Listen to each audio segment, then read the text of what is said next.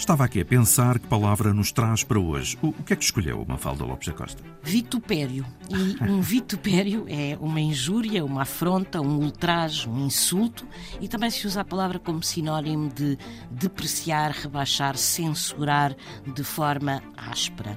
Um vitupério é também uma acusação grave ou infamante, um ultraje, um agravo, uma ofensa, uma injúria, uma infâmia, uma vileza. Ora, a palavra vem do latim, onde remetia para sujar, atribuir culpa. E a palavra é composta por vitium, que significa quer vício, quer mancha, e parare, que significa providenciar, prover. Trata-se, portanto, de providenciar algo que mancha, que suja a vida alheia. É isso um vitupério. Palavra do dia tem edição de Mafalda Lopes da Costa.